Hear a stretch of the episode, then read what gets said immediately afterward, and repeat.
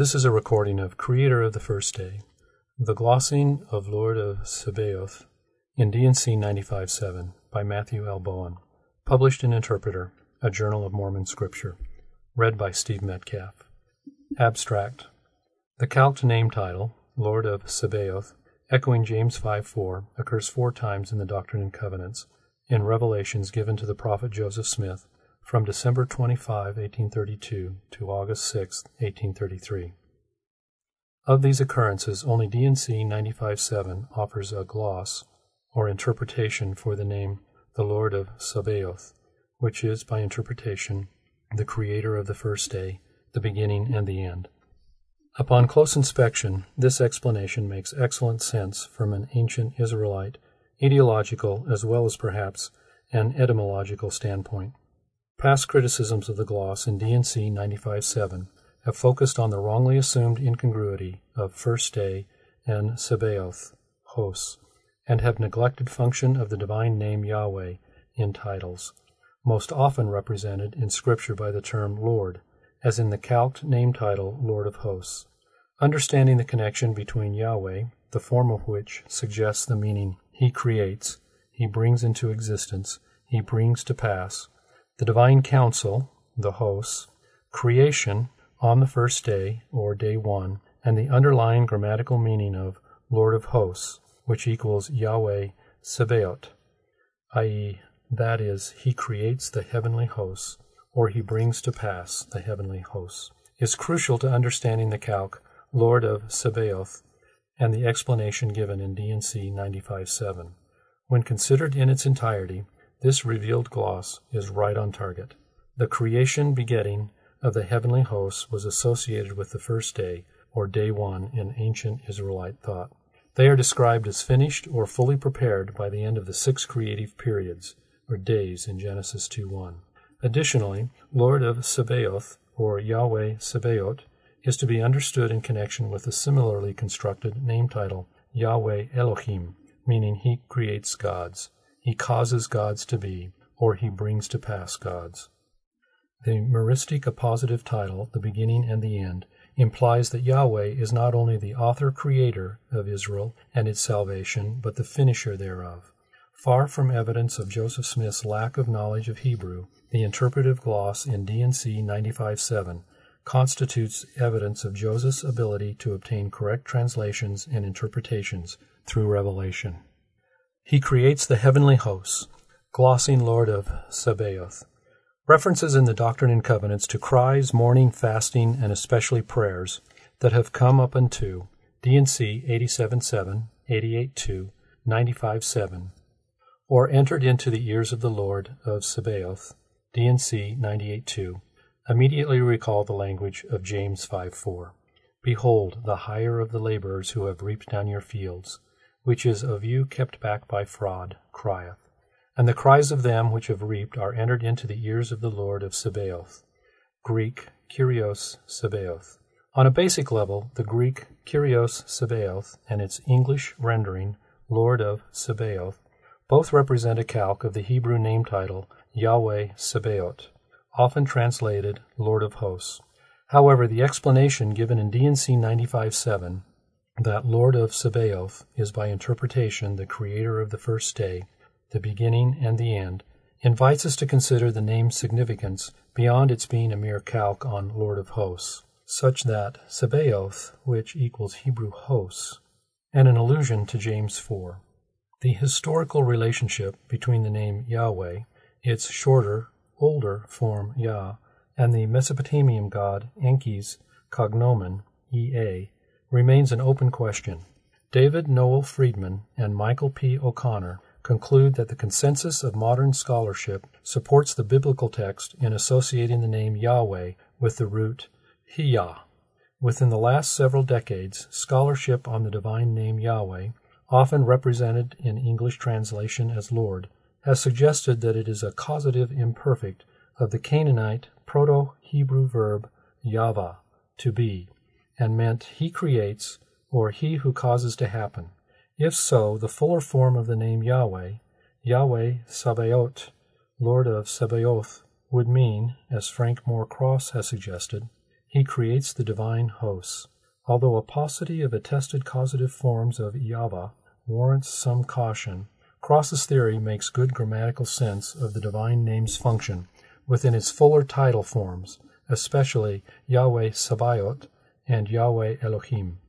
Margaret Barker has further argued that the heavenly hosts were originally identified with the first day of creation, or day 1, on the basis of Jubilees 2 2, Job 38 7, Proverbs 8, Isaiah 40, and other evidence. In this short study, I will endeavor to show that the gloss offered in D&C 95.7 for Lord of Sabaoth, that is, Yahweh, as creator of the first day, the beginning and the end, makes good sense in terms of ancient Israelite etiology, if not from an actual historical etymological standpoint, and represents an example of the prophet Joseph Smith's ability to obtain correct translations and explanations by revelation. Yahweh, or the Lord of Sabaoth, was in fact the creator of the first day, or in other words, he who creates the divine hosts, or he who causes the divine hosts to be on day one.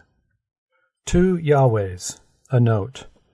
For my purposes here, I will acknowledge a formal distinction between two divine personages who can be called Yahweh, God the Father, who can be called Yahweh Sabaoth in the Latter-day Saint doctrinal sense of Father of Spirits, Hebrews 12:9, Father of Lights, James 1:17, or the Father of whom the whole family in heaven and earth is named, Ephesians 3:14 through 15, and the Son, Jesus Christ, who can be called the Yahweh Sabaoth, who brings to pass the Father's plan for the spirits, hosts, or family. In other words, I will distinguish here between the one with whom the word of command originates, that is, the Father, as architect or source, and the Son, who, as executive, embodies that word of command in bringing to pass. In 1 Nephi 11:6, a personage described as the Spirit acclaims Hosanna to the Lord, that is, Yahweh, the Most High God, and pronounces Nephi blessed for his faith in the Son of the Most High God. See also 3 Nephi 4:32.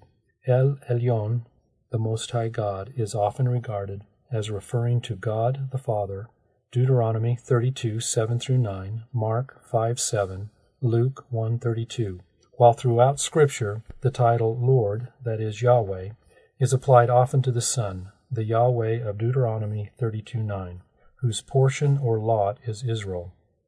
The name Yahweh, as used throughout this paper, will almost uniformly refer to Jesus Christ, the Son. He bringeth to pass the Lord or Yahweh as Creator. The English syntax of the calqued name title, Lord of Sabaoth, that is, A of B, is clearly paralleled in the gloss, the Creator of the first day. In other words, the phrase the Creator constitutes the intended parallel to Lord, and the first day corresponds in some way to Sabaoth. The epithet the beginning and the end is in appositive.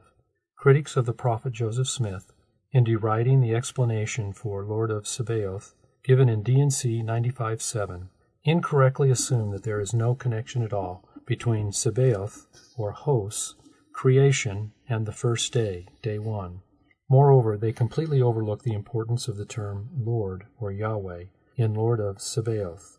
All previous analyses that I am aware of have overlooked the fact that Yahweh, the Hebrew underlying the Lord element, was not simply the first part of a genitive of restriction or relation construction. This one follows the proposition that Yahweh may have originally constituted a verbal form, such as He creates, He makes happen, or He brings to pass. If the ancient Israelites understood the declaration, I am the Lord, Ani Yahweh, I am Jehovah, to mean I am he who makes things happen, or I am he who brings things to pass.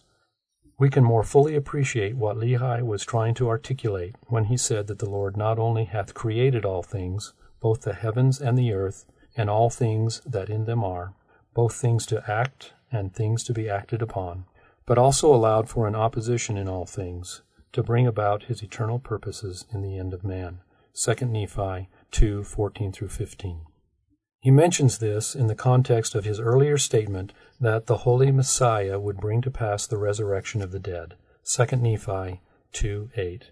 Opposition and resurrection were an essential part of a planned process in which righteousness was brought to pass. 2 Nephi 2:11. And happiness, misery, and good bad eventuated from what was originally compound in one. Abinadi alluded to Lehi's teachings and evidently had the name Yahweh in mind when he declared to Noah and his priests that God himself should bring to pass the resurrection of the dead. Mosiah 13:34 through 35. As Brownlee has noted, the aforementioned phrase, I am Yahweh, often occurs in the context of threats and promises. This best explains Abinadi's threat to the same group. And it shall come to pass, Hebrew vuhiyah, that the life of King Noah shall be valued even as a garment in a hot furnace. For he shall know that I am the Lord. That is, I am he who makes things happen, or I am he who brings things to pass. Mosiah 12:3 compared to 12:34. So too one of his earliest prophetic pronouncements to Noah's people, and it shall come to pass, vu hayah, that they shall know that I am the Lord their God, and am a jealous God, visiting the iniquities of my people. Mosiah 11:22, quoting Exodus 25, Deuteronomy 5:9, compared to Mosiah 13:13. Lehi's and Abinadi's language was reiterated by later Book of Mormon prophets who taught that Jesus' bringing to pass the resurrection fulfilled an important function of the atonement.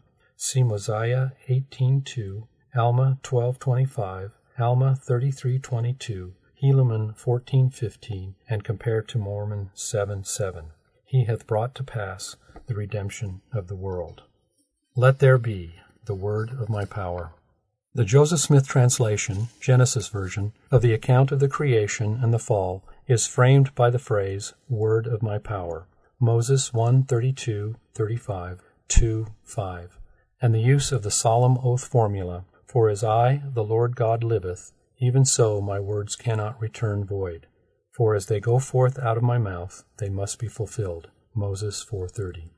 This framework, a literary inclusio, gives added context to the Lord's calling this earth into existence, or organizing it. The Joseph Smith translation, Genesis version, of the account of the creation and the fall is framed by the phrase, Word of my power. Moses 132, 135, 2 5 and the use of the solemn oath formula, For as I, the Lord God, liveth, even so my words cannot return void. For as they go forth out of my mouth, they must be fulfilled. Moses 4:30. This framework, a literary inclusio, gives added context to the Lord's calling this earth into existence, or organizing it by word, in Genesis 1, Moses 2. God creates the world, to use the old Latin and Vulgate phraseology, by fiat, let there be. The Hebrew expression that underlies English, let there be, and Latin fiat, is the third person jussive form of Hebrew he yod he, Yahi, whence ancient Israelites derived the name Yahweh. See especially Exodus 3:14. The Genesis 1, Moses 2 text seems to revolve around the idea that God causes to be what is, the etiological meaning of the name Yahweh. In the language of the psalmist, by the word of the Lord, Budabar, Yahweh, were the heavens made, and all the host of them, Shaba'am, by the breath of his mouth. Psalm 33 6. Referring to the Lord's declaration that he had already made Abraham a father of many nations, see Genesis 17:5. Paul describes the Lord as God, who quickeneth the dead, and calleth those things which be not as they were. Referring to the Lord's declaration that he had already made Abraham a father of many nations, see Genesis 17:5.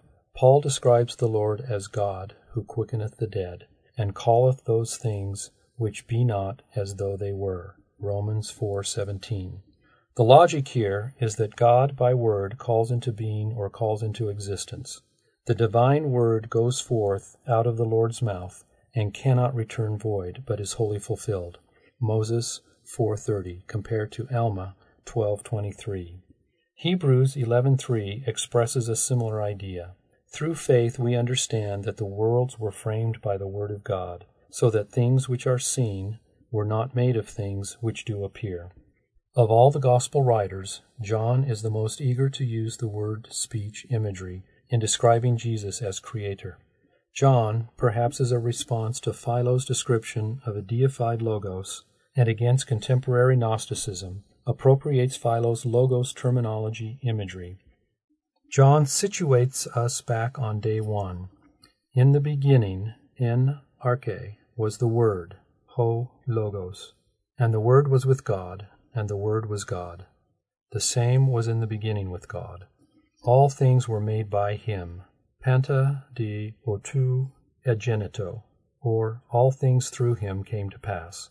And without him was not anything made that was made. John 1 1 through 13. The text emphasizes the thoroughness of the premortal Christ's involvement in creation. The richness of this passage owes much to the range of meaning for logos, which, beyond word, denotes thought, reason, or subject under discussion. Logos as a presentation of controversial subjects or matter under discussion, compare Hebrew davar, meaning word, matter, thing, invokes the idea of the divine council and discussion over the divine plan of salvation that had been presented, that is, among the Elohim, which is the Hebrew plural, the gods, as confirmed by the use of the plural verb niglu, they appeared, were revealed. B'nai Ha, Elohim, sons of God, Alim, Hebrew gods, rather than King James Version, congregation. B'nai Alim, Hebrew sons of gods, rather than sons of might or sons of the mighty. Adat El, assembly of God. Kahal Kedoshim, Hebrew, assembly of the holy ones. Sod Kedoshim, Hebrew, council of the holy ones, rather than assembly of the saints, or the Sheba Shebaot, hosts, brought forth in the beginning, or on day one. The Joseph Smith translation of John 1 adds an entirely new dimension to the concept of the Logos discussion or divine council. In the beginning was the gospel preached through the Son, and the gospel was the Word, and the Word was with the Son, and the Son was with God, and the Son was of God. The same was in the beginning with God. All things were made by him, and without him was not anything made which was made. Joseph Smith translation of John 1 1 through 3. The gospel as embodiment of the plan of salvation was originally proclaimed, preached, or championed by the Son in the divine council, that is, the premortal heavenly councils.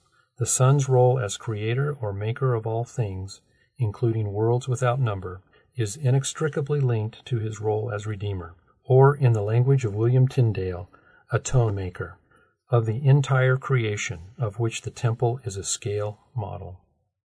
John uses a distinct temple image when he describes the Son's incarnation, and the Word was made flesh, and dwelt, eskenosen, literally tented or tabernacled, among us. John 1:14 compared to Mosiah 2:5. For behold, the time cometh, and is not far distant, that with power the Lord omnipotent who reigneth, who was and is from all eternity to all eternity, shall come down from heaven among the children of men, and shall dwell in a tabernacle of clay. Essential to the process of bringing the human family to perfection was that the Creator of the first day would gain experience, in Alma's words, according to the flesh, in order to know how to succor his people according to their infirmities. Alma 7:12 and succor them that are tempted. Hebrews 2:18. He creates gods. Yahweh Elohim. Recognizing that the Lord Sabaoth is the creator of the first day, the beginning and the end, D&C 95:7, and thus he who creates the divine hosts, the one who labors to bring about his eternal purposes in the end of man, 2 Nephi 2:15, we can appreciate, on analogy, the function of the related name title, the Lord God, Yahweh Elohim, in the Garden of Eden story. William H. Brownlee has suggested that the name title, Yahweh Elohim, prominent in Genesis 2 through 3, means He creates gods.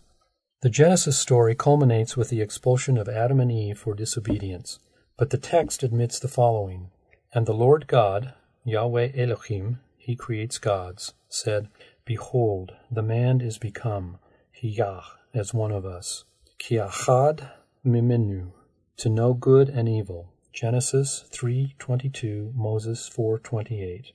In other words, Adam and Eve had become like Elohim, members of the divine council, in terms of their ability to differentiate between good and evil. The pair had not yet become Elohim, but had taken a step in that direction. They had begun to exercise the agency formally bestowed on them in Moses 3:17. But the tree of knowledge of good and evil, thou shalt not eat of it. Nevertheless, thou mayest choose for thyself, for it is given unto thee. But remember that I forbid it, for in the day thou eatest thereof thou shalt surely die. They had begun to choose for themselves, and were thus agents unto themselves. D&C 2939, 5828, 10417, Moses 656. The knowledge of good and evil constitutes the evident point of Lehi's instruction to Jacob. We note here Lehi's use of the name title Lord God from Genesis 2 through 3, and to bring about his eternal purposes in the end of man, Hebrew Adam, after he had created our first parents, and the beasts of the field and the fowls of the air, it must needs be that there was an opposition, even the forbidden fruit in opposition to the tree of life, the one being sweet and the other bitter. Wherefore the Lord God, Yahweh Elohim, gave unto man that he should act for himself, Wherefore man could not act for himself, save it should be that he was enticed by the one or the other. 2 Nephi 2 15 through 16. Lehi uses the name title Yahweh Elohim twice in his words to Jacob in 2 Nephi 2, here and in verse 21. Lehi understood and wanted Jacob to understand that the bringing about implicit in the name Yahweh Elohim would have been frustrated, compared to Alma 12:26, 42:5, if Adam and Eve did not act for themselves, and thus learn to distinguish between good and evil through experience. The first day.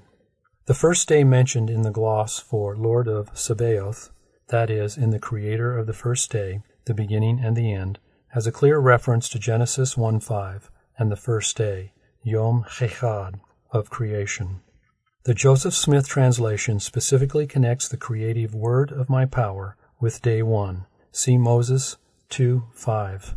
The first day. The first day mentioned in the gloss for Lord of Sabaoth, that is, in the Creator of the first day, the beginning and the end, has a clear reference in Genesis 1 5 and the first day, Yom Echad, of creation. The Joseph Smith translation specifically connects the creative word of my power with day one. See Moses 2:5. In ancient Israelite thought, however, the first day, or day one, involved more than just creative activity ascribed to it in Genesis 1. Margaret Barker has amassed evidence that the first day, day one, was specifically the day of the begetting or creation or organization of the hosts, that is, the spirits that reside in the presence of God. She cites the extra canonical book of Jubilees, or the Little Genesis. For on the first day he created the heavens which are above, and the earth and the waters and all the spirits which serve before him, the angels of the presence and the angels of sanctification, and the angels of the spirit of fire and the angels of the spirit of the winds, and the angels of the spirit of the clouds and of darkness, and of snow and of hail and of hoarfrost, and the angels of the voices and of the thunder and of the lightning, and the angels of the spirits of cold and of heat and of winter and of spring, and of autumn and of summer, and of all the spirits of his creatures which are in the heavens and on the earth. He created the abysses and the darkness, eventide and night, and the light, dawn, and day, which he hath prepared in the knowledge of his heart. Jubilees 2 2, R. H. Charles translation. Jubilees clearly sees the creation or begetting of the angels of the divine presence or hosts of heaven as belonging to the first day or day one. It should be noted that the biblical account remark that following the six creative periods, thus the heavens and the earth were finished, and all the host, Shaba'am, of them. Genesis 2:1, Moses 3:1. The term host here refers not just to heavenly astronomical bodies, but also to the heavenly beings with whom astronomical bodies were often associated. See Job 38:7, Abraham 3. One way of understanding that the term finished with respect to the host here is that they were ready or prepared. In the book of Job, which itself can be viewed as a temple text that imparts esoteric temple teaching through Job's experience, Yahweh asked Job where he was. Where wast thou? Epa hayita on day one, when I laid the foundations of the earth. Beoste arish, and when the morning stars, Kokave, Boker, sang together, and all the sons of God, B'nai Elohim, shouted for joy. The begetting or organizing of the children of God, the B'nai Elohim, happened on day one, the first day, writes Barker. In Job 38 7, however, we still read of the sons of God who shouted for joy. In Job 38:7, however, we still read of the sons of God who shouted for joy on the first day of creation, when the foundations of the earth were laid. And sons of God implies that they were begotten, not created. The rest of Job 38 describes the works of day one the boundary for the waters, the gates of deep darkness, the storehouses of snow and hail, wind, rain, and ice, the pattern of the stars. And the point of all this is to ask Job, Where were you when all this was done? A strange question for the Lord to ask Job, unless there was a known tradition of someone who witnessed the work of creation and thus became wise. The creation language of Isaiah 40 may also reflect the esoterica of the ancient Jerusalem temple and its symbols. The text begins in the divine council with the voices of two personages speaking. Comfort ye, comfort ye, my people, saith your God. Speak ye comfortably to Jerusalem, and cry unto her, that her warfare is accomplished, that her iniquity is pardoned. The voice of him that crieth in the wilderness. Isaiah 40, 1 through 3. The voice said, Cry, and he said, What shall I cry? Isaiah 46. This scene resembles the Jerusalem temple and divine council, that is, Holy of Holies, setting of Isaiah 6 and the council discussion.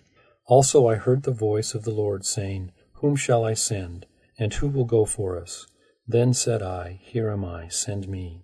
Isaiah 6 8, compared to especially Abraham 3:27. Isaiah was a temple priest perhaps even a high priest, who was called to prophesy and preach repentance. See especially Alma 13. The expression foundations of the earth, have ye not understood from the foundations, Mosadof of the earth, also situates the creation language of Isaiah 40 in Holy of Holies of the temple, the temple itself being a scale model of creation. The foundation of the world was especially associated with the divine council, the premortal councils in heaven. In other words, the Sod, plan or council, was at the Musad, Yesod, foundation.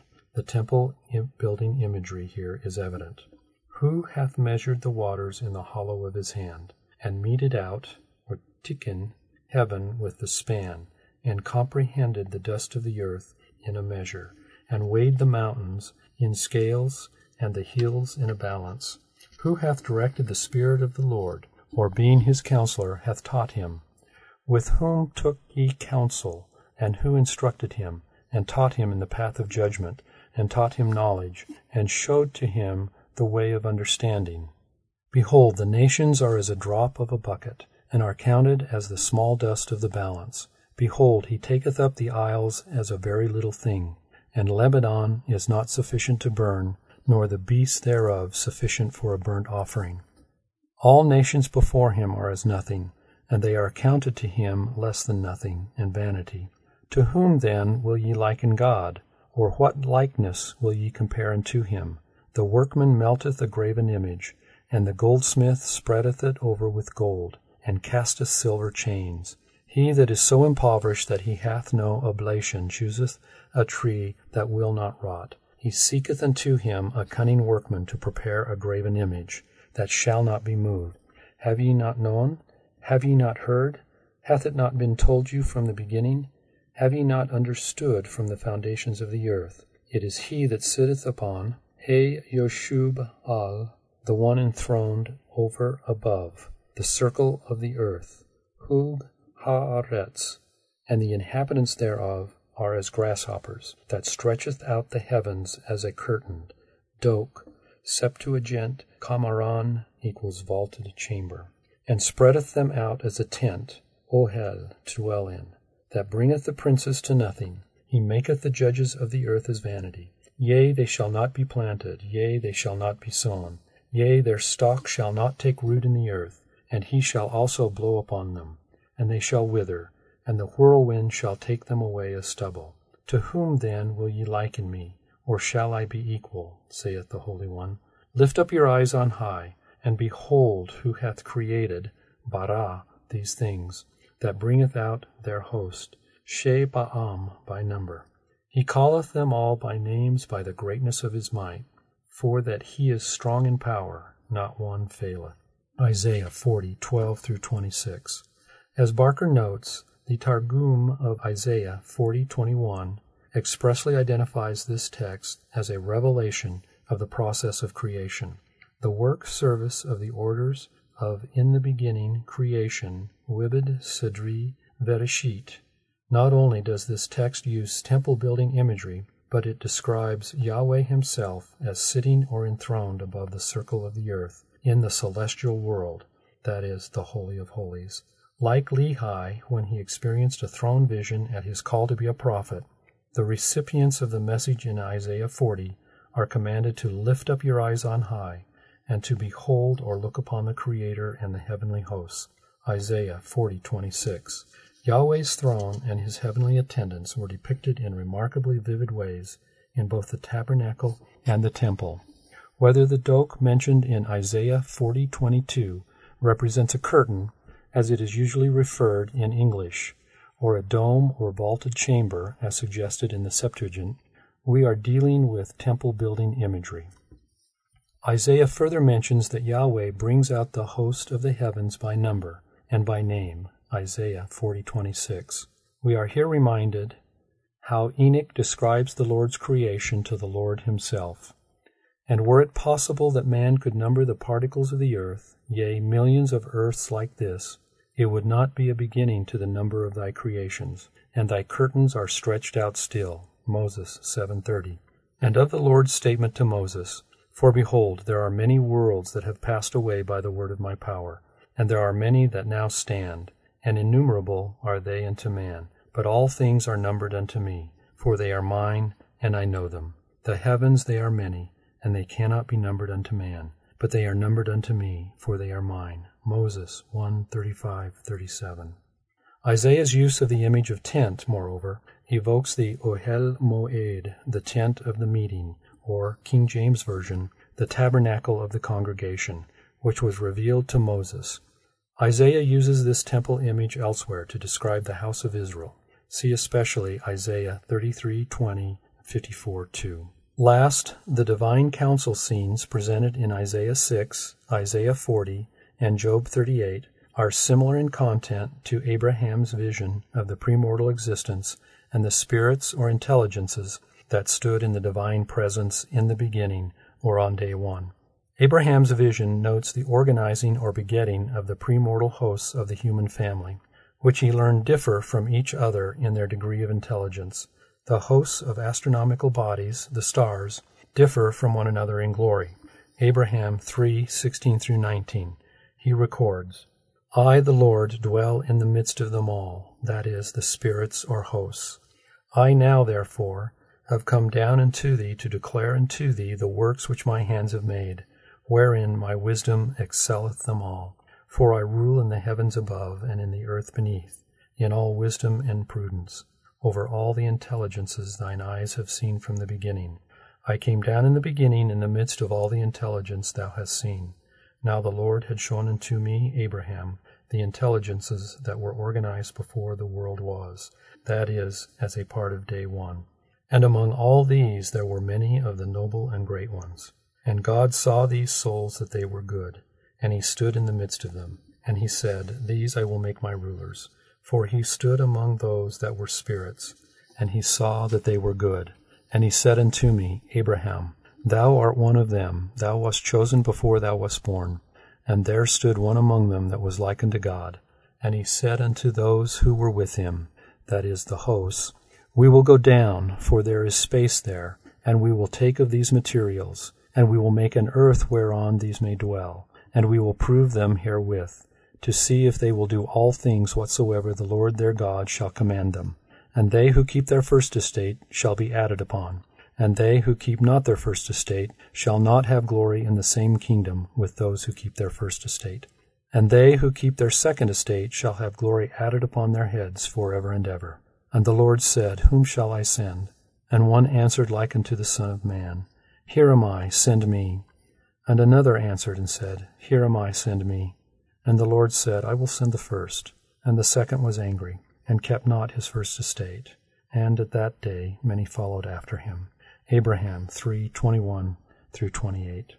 The mention of intelligences that were organized before the world was evokes in a dramatic way the pre-existent wisdom, chokmah, described in Proverbs 8. This pre-existent wisdom was there when Yahweh appointed, decreed the foundations of the earth.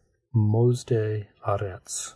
Proverbs 8, 27, 29. It, she, was at that time by him in the habitable part of his earth, and whose delights were with the sons of men, that is, the premortal host of human beings. In other words, in the beginning, or on day one, wisdom delighted in the premortal sons of men as intelligence.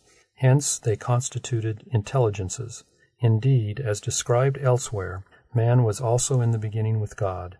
Intelligence, or the light of truth, was not created or made, neither indeed can be. D&C 93:29.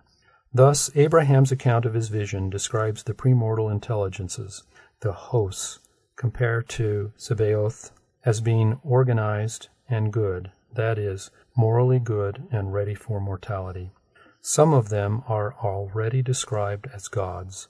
Abraham 4:1. It clearly delineates their raison d'etre to be proven or tested as to their willingness to obey all divine commandments, and having proven true and faithful in all things, to have glory added upon their heads forever as gods. Abraham 3:26 compared to Yahweh Elohim. He creates, brings to pass gods. All of this stands as a preface to the gods going down in Abraham 4 1 through 4 and completing the work of day one, the first day, or the first or beginning of that which they called day and night. Abraham 4 5. As a whole, Abraham 3:11 through 4:1 perhaps constitutes the best possible articulation of the long-term purpose of the creative activity implicitly ascribed to the Lord of Sabaoth as the creator of the first day in D&C 95.7. It is within the long-range conceptual framework of eternal salvation, that is, the Lord's covenants with Abraham, Isaac, and Jacob, and his subsequent creation of Israel. See especially Jacob 5. I am the creator of Israel. When he initially commissioned Moses as the prophet to gather, organize, or create Israel as a people, Yahweh, Jehovah, gave Moses a special name as a sign or token that he really had been sent by Yahweh. As God said unto Moses, I am that I am, Ehyeh Asher Ehyeh. And he said, Thus shalt thou say unto the children of Israel, I am, Ehyeh has sent me unto you. Exodus 3:14. Like Genesis 1 through 3, the language of Exodus 3:14 seeks meaning for the name Yahweh in terms of the verb he yod he, to be or to become. The meanings of Ehyeh Asher Ehyeh and Ehyeh are ambiguous, probably deliberately ambiguous. There has been no shortage of controversy and debate regarding possible meaning. Douglas K. Stuart suggests that what the New International Version Bible necessarily translates as, I am who I am, probably was actually heard by Moses as, I cause to be because I cause to be. The expression Ehyeh Asher Ehyeh is markedly alliterative, and the first letter in all three words is Aleph, the first letter in the Hebrew alphabet, further emphasizing that Yahweh Ehyeh is the beginning. The name title Ehyeh, or I am, is invoked later in Hosea 1:9, when Yahweh temporarily repudiates the apostate Israelites of the northern kingdom. Then said God, Call his name Lo Ami, for ye are not my people, and I will not be your God. King James Version. Or, rendered better, I am not Ehyeh to you, that is, I am not your Ehyeh, I am not your I am. As Freedman and O'Connor note, this word is commonly understood as a first person singular imperfect. There is some evidence, however, that this may be a popular interpretation and that the form may be in fact be identical with Yahweh with the shift y. In support of this, they cite the shift evident in Western Semitic or Amorite names.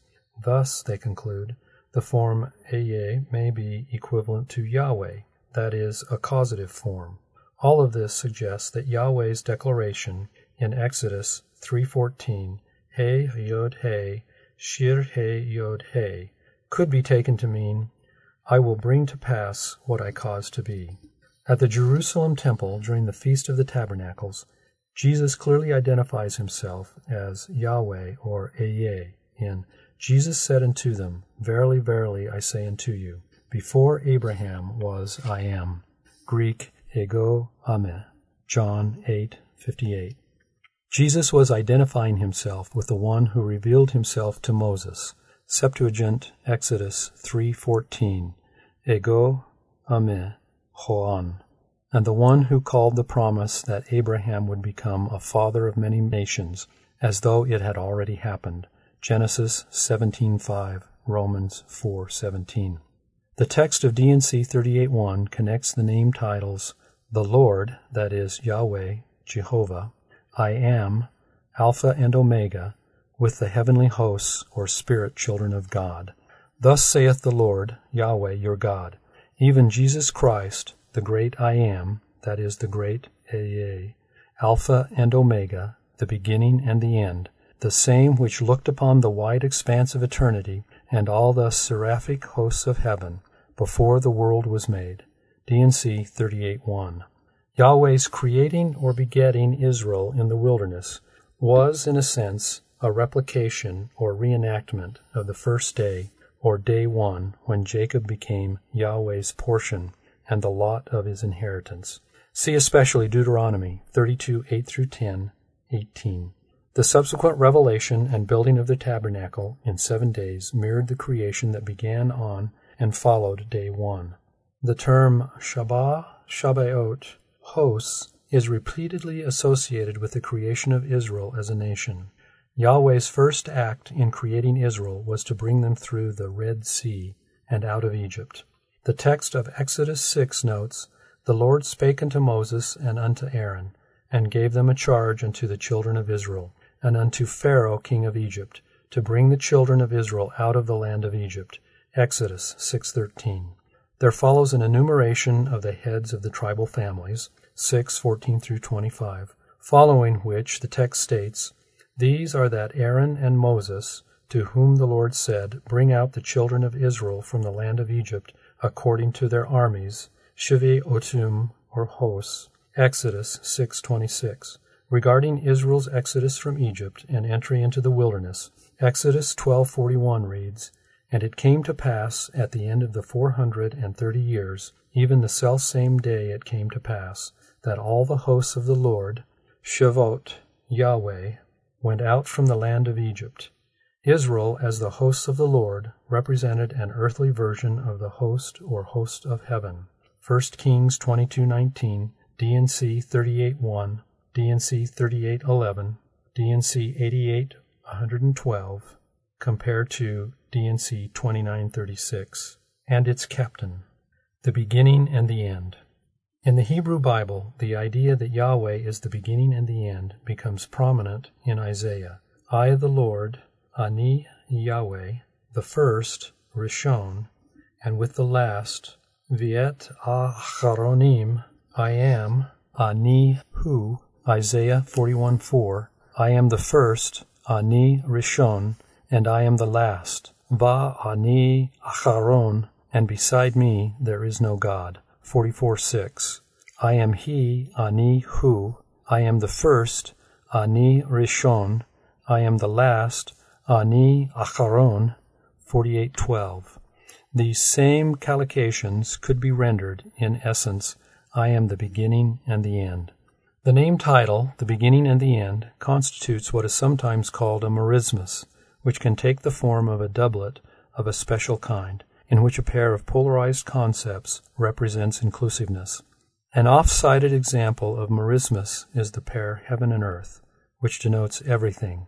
Another example is the Egyptian expression for everything, NTT IWTT, what is and is not, which, as Nibley put it, essentially means everything I know and everything I don't know.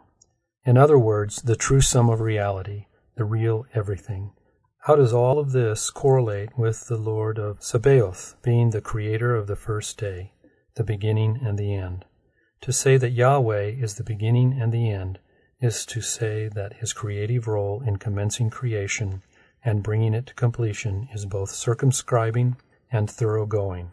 Perhaps the best summation of the meaning of titles Yahweh, I am, Lord of Sabaoth, He creates, brings to pass the heavenly hosts, He creates gods, etc., is to be found in the preface to Doctrine and Covenants 38. Thus saith the Lord, Yahweh, your God, even Jesus Christ, the great I am, that is, Ehyeh, Alpha and Omega, the beginning and the end, the same which looked upon the wide expanse of eternity, and all the seraphic hosts of heaven, before the world was made, that is, day 1, D&C 38.1.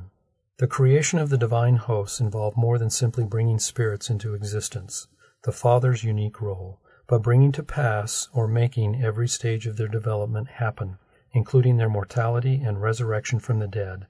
This was and is the responsibility of the one designated Yahweh from the beginning all the way to the end. Yahweh's bringing to pass, or making happen, is not said to end there. Since the heavenly hosts also refers to stars and planetary bodies, the name title Lord of Hosts or Lord of Sabaoth also refers to Yahweh's bringing worlds in and out of existence.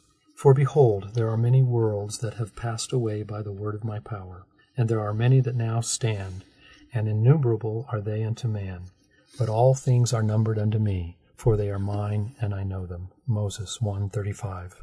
And the Lord God, Yahweh Elohim, spake unto Moses, saying, The heavens they are many, and they cannot be numbered unto man, but they are numbered unto me, for they are mine. And as one earth shall pass away, and the heavens thereof, even so shall another come, and there is no end to my works, neither to my words.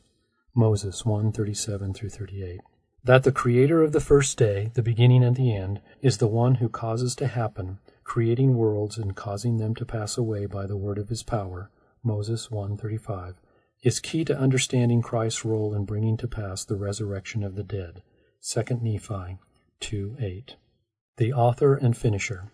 The epithets the beginning and the end, D&C 95:7, the first and the last, Alpha and Omega, suggests both the idea of the one who commences creation, but also the one that brings it to completion. The author of Hebrews appeals to this idea in describing Jesus' role in the salvation of the human family. Looking unto Jesus, the author and finisher, archegon kai teleiotein of our faith, who, for the joy that was set before him, endured the cross, despising the shame, and is set down at the right hand of the throne of God. Hebrews 12:2. In the language of Peter in Acts 3:15, Jesus was the archegon tos zoes, prince or author of life, that is, the author of eternal life. Earlier in Hebrews, the same word pair, forms of archegos teleiotes, describe Jesus, the archegos, undergoing his own process of perfection, completion, or full ritual initiation. For it became him, for whom are all things, and by whom are all things, in bringing many sons unto glory, to make the captain, archegon, of their salvation perfect, teleosai, through sufferings, Hebrews 2.10. In the twofold use of this word pair, perhaps there is an orthographic pun on aleph, that is A, and tav tau, that is T, the first and last letters of the Hebrew alphabet, compared to the name title Alpha and Omega. Aleph, delving from an ox's head, and the Greek tau, or T, deriving from the Semitic, that is Phoenician ta, whence the Hebrew ta also derives. In at least one important passage in the Hebrew Bible, the ta itself serves as a marker or seal, identifying those in Jerusalem who were devoted to, and thus truly belonged to Yahweh vis a vis those idolaters who do not. And the Lord said unto him, Go through the midst of the city, through the midst of Jerusalem, and set a mark, vahi tevi te ta, literally, and ta ata, upon the foreheads of the men that sigh and that cry for all the abominations that be done in the midst thereof. Ezekiel 9 4. But come not near any man upon whom is the mark, Atah, literally the Ta Tav, and begin at my sanctuary. Ezekiel 9 6. The mark or Ta mentioned by the Lord here is undoubtedly the X shaped Ta of the Paleo Hebrew script. In other words, those who had been sealed or marked bore an X shaped mark on their countenance. Alma the Younger's questions, Have you received his image in your countenances? Alma 5.14 and Can you look up, having the image of God engraven on your countenances? Alma 5.14 express a related idea that is, being sealed with Yahweh's distinguishing mark. Thus you are finished, fully initiated, or perfect in Christ, the finisher. Moroni 10:33 through 34. It is further possible that Alma is using the same idea when he exhorts his son Corianton. Now, my son, I would that you should repent and forsake your sins, and go no more after the lusts. Hebrew compare to kibroth hata'ava, graves of lust of your eyes, but cross yourself, that is, put on the ta, ta, ta yourself, compared to hita vita ta hata, in all these things. For except ye do this, ye can in no wise inherit the kingdom of God. O remember and take it upon you, and cross yourself in these things. Alma 39.9. If so, Alma has deployed a sublime wordplay.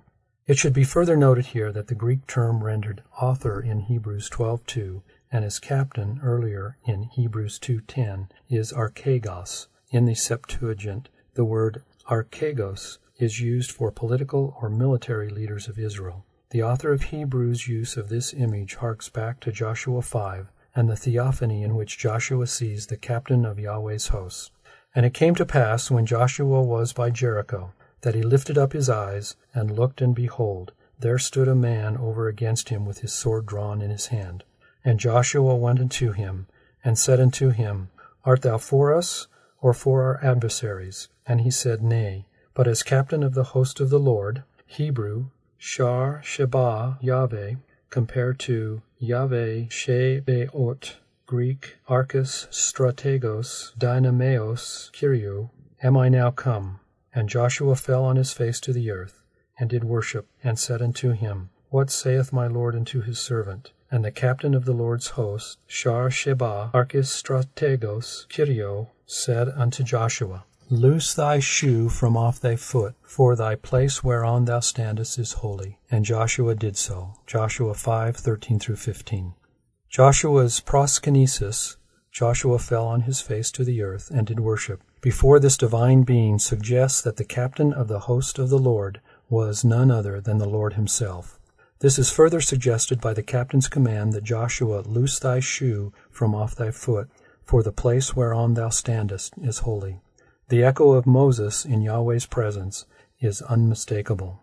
The shared root word arche, archegos, archis strategos deserves additional attention. The invocation of arche inevitably echoed the first phrase of Genesis 1 in the Septuagint and its description of creation in Arche, in the beginning, the same phrase invoked by John in the prologue to his Gospel. The idea of Yahweh as author and finisher was important to the Nephites to the end as evident in Moroni's description of church members as relying alone upon the merits of Christ, who was the author and the finisher of their faith. Moroni 6:4. Yahweh's work and his glory, or work to his glory, Moses 139, is to bring about his eternal purposes in the end of man. 2 Nephi 2:15, that is, to bring to pass their immortal and eternal life. Moses 139. The finishing was accomplished through the atonement. As Jesus stated prior to his atonement, my meat is to do the will of him that sent me, and to finish, teleiouso, his work. John 4:34. In the intercessory prayer prior to his suffering in Gethsemane, Jesus reported to his Father that he had finished teleiosas, e teleiosa, the work which thou gavest me to do. From the cross he declared, It is finished. Tetelestai, or as Joseph Smith's translation of Matthew 27:54 reports it, Father, it is finished. Thy will is done. In a later description of how his atonement finishes the divine will, the Savior, as Yahweh, or I am, declared, I am Alpha and Omega, Christ the Lord, yea, even I am He, the beginning and the end, the Redeemer of the world. I, having accomplished and finished the will of him whose I am, even the Father, concerning me, having done this that I might subdue all things unto myself, retaining all power, even to the destroying of Satan and his works at the end of the world, and the last great day of judgment, which I shall pass upon the inhabitants thereof, judging every man according to his works and the deed which he hath done. D&C 19, 1 through 3. This text also describes how Yahweh is the end in the title, the beginning and the end. He will make a complete end of Satan and his works at the end of the world. Such an end would not have been nor would be possible without the atonement and the resurrection. See especially 2 Nephi 9. Reflecting back on just what finishing the will of the Father cost him, the Lord declared, Which suffering caused myself, even God, the greatest of all, to tremble because of pain and to bleed at every pore, and to suffer both body and spirit, and would that I might not drink the bitter cup and shrink. Nevertheless, glory be to the Father. And I partook and finished my preparations unto the children of men. D&C 19, 18 through 19. As Paul stated twice to the Corinthians, ye are bought with a price. 1 Corinthians 6:20, 7:23. Christ partook and finished his preparations in order to finish and prepare the human family for the eternities, and to exalt as many of the spirit children of God as are willing to be exalted into the kingdom of God. Although the ultimate realization of the finishing blessings of Jesus Christ's atonement has not yet taken place, the faithful can look forward to the time described in Doctrine and Covenants 88. And again another angel shall sound his trump, which is the seventh angel, saying, It is finished, it is finished. The Lamb of God hath overcome and trodden the winepress alone, even the winepress of the fierceness of the wrath of Almighty God.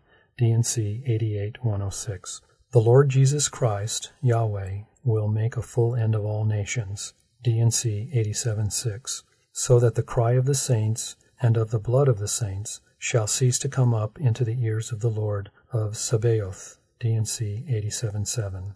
That is, the beginning and the end, D&C 95.7. If we are to be perfect, finished, like the Father, Matthew 5.48, and the Son, 3 Nephi 12.48, we must do and accede to the divine will. See Matthew 7.21. Conclusion the glossing of the calqued name title, Lord of Sabaoth, the creator of the first day, the beginning and the end, makes very good sense from an historical etymological standpoint. He creates the heavenly hosts. We have noted that the creation or begetting of the heavenly hosts was closely associated with the first day, or day one. Thus, D&C 95.7 constitutes yet another example of a revelation given through the prophet Joseph Smith getting it right. The defect may not be in the interpretive gloss on Lord of Sabaoth off it there, but in the knowledge of Joseph Smith's would-be interpreters. The interpretive gloss on Lord of Sabaoth, or Yahweh Sabaoth, in D&C 95.7, takes the long view of the creative process that began in the beginning on the first day, or day one, with the beginning of the angels of the divine presence, the spirit sons and daughters of God. It can be further connected with the name title Lord God, or Yahweh Elohim. He creates gods, or he brings to pass gods, in the story of Adam and Eve and the fall. Fall and mortal life are necessary for the full finishing of the heavenly hosts during the millennial day, the seventh day, compared to Genesis 2:1, Moses 3:1. The Lord of Sabaoth, or Lord of hosts, himself worked out the infinite atonement so that he may bring to pass the resurrection of the dead, being the first that should rise. 2 Nephi 2:8. See also Mosiah 13:35, Alma 12:25, 33:22, Helaman 14:15. Thus bringing to pass every promise in the covenant of the Father. See Moroni 10:32 through 33, and finishing the heavenly hosts. At least those who are true and faithful in all things, as God's. This has been a recording of Creator of the First Day, the glossing of the Lord of Sabaoth in D&C 95.7 by Matthew L. Bowen, originally published in Interpreter, a Journal of Mormon Scripture, Volume 22, 2016, read by Steve Metcalf. This audio recording is copyrighted under a Creative Commons license and may be freely distributed if it remains unchanged. The journal and its website are credited and is for non-commercial use. A printed version of this and many other articles and resources on Mormon scripture can be found at mormoninterpreter.com.